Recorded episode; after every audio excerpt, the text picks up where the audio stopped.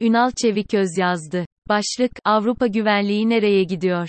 Münih Güvenlik Konferansı 1963 yılından beri Almanya'nın Münih kentinde her yıl Şubat ayında düzenlenen bir uluslararası güvenlik konferansı. Bu konferansa önde gelen devlet ve hükümet başkanları, savunma ve dışişleri bakanları, askeri uzmanlar, güvenlik uzmanları katılıyor. Tarih boyunca bu konferansların bazıları önemli konuşmalarla hatırlanmakta.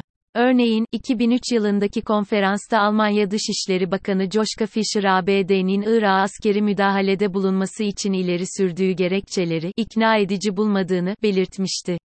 Hafızalarda en çok iz bırakan konuşma ise 2007 yılındaki konferansta Rusya Devlet Başkanı Putin tarafından yapılmıştı.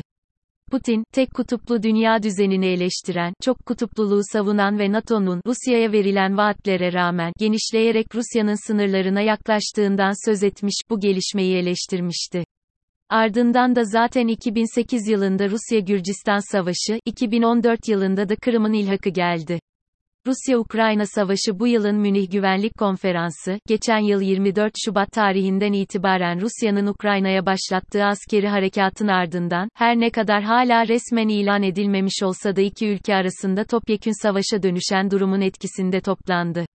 Konferans boyunca da tüm batılı liderler Ukrayna'ya verdikleri ve verecekleri desteği dile getirerek bir bakıma Rusya'ya gözdağı verdiler. Konferansa çevrim içi olarak katılan Ukrayna Devlet Başkanı Zelenski'nin konuşması da batılı liderlerin heyecanını artırdı. Konferansa bu yıl, Rusya'dan sadece çok sayıda tanınmış muhalifler katıldı. Ancak, Putin 21 Şubat tarihinde Moskova'da yaptığı ulusa sesleniş sırasında 2007 yılında Münih'te yapmış olduğu ses getiren konuşmasını hatırlatan bir üslupla görüşlerini dile getirdi. Putin'in konuşmasının verdiği mesaj, içeriğinden çok söyleminin bütünselliği bakımından değerlendirildiğinde, mevcut durumun başlıca sorumlusunun Batı olduğu yönündeydi. Bu konuşmada, herhangi bir barış ya da diyalog işareti bulunmuyor. Avrupa daha geniş bir çatışmaya mı ilerliyor? Münih Güvenlik Konferansı ve Putin'in konuşması ile eş zamanlı olarak ABD Başkanı Biden'ın Varşova ve Kiev'e yaptığı ziyaretleri de toplu değerlendirmemize katarsak, Batı ile Doğu arasında işlerin hiç de iyi gitmediği sonucuna varabiliriz. Gerginlik adım adım tırmanıyor. Rusya, son iki gün içerisinde iki önemli karar aldı. Bunların ilki ABD ile imzalanmış olan stratejik silahların azaltılması anlaşmasının, START, askıya alınmasının Rusya parlamentosunun alt kanadı Duma tarafından onaylanması. NATO Genel Sekreteri Stoltenberg, alınan kararın dünya üzerindeki tüm silah kontrol mimarisinin çökmesi anlamına geleceğini söylüyor. Rusya'nın ikinci adımı ise Moldova ile ilgili.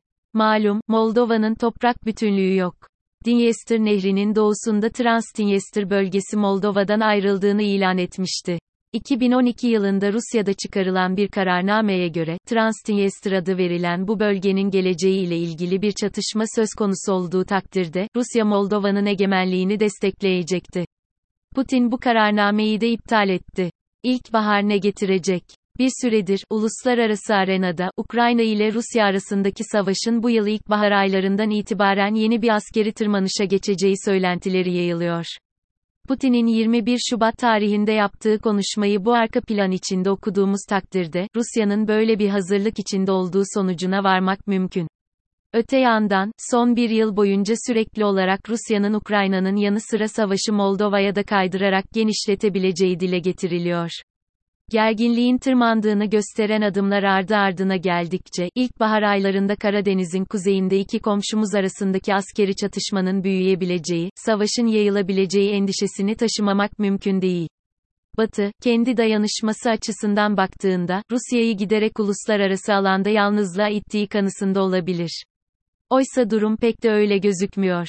Örneğin, Çin Komünist Partisi Merkezi Dış İlişkiler Komisyonu Direktörü Wang Yi, Münih Güvenlik Konferansı'ndan ayrıldıktan hemen sonra Moskova'yı ziyaret etti. Wang Yi Moskova'da Rusya Dışişleri Bakanı Lavrov ile olduğu gibi Putin ile de görüştü. İki ülkenin çok yönlü ortaklık ilişkilerinin devam etmesi ve daha da geliştirilmesi yönünde ortak irade beyanı klasik bir dış politika söylemi olarak görülebilir. Nokta. Ancak, ABD'nin iki yıldır küresel düzeyde Rusya ile Çin'i sürekli olarak hasım şeklinde tanımlamasının bu iki ülke arasındaki yakınlaşmayı cesaretlendirdiği de gözden kaçmıyor. Türkiye ne yapıyor?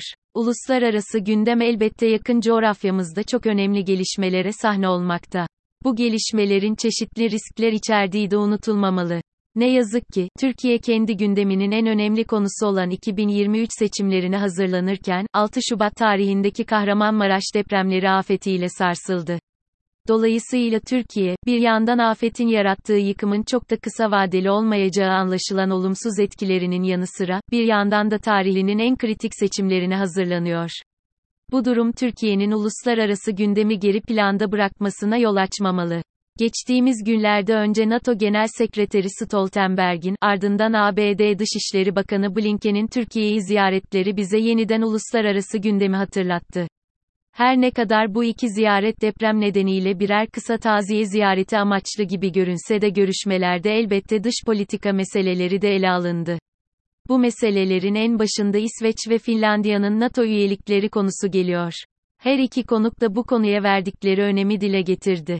Türkiye'nin üstü kapalı biçimde hissettirmeye çalıştığı, Finlandiya tamam, İsveç'e devam, anlayışına karşı bu iki ülkenin eş zamanlı NATO üyeliğini tercih ettiklerini dile getirmekten de geri durmadılar.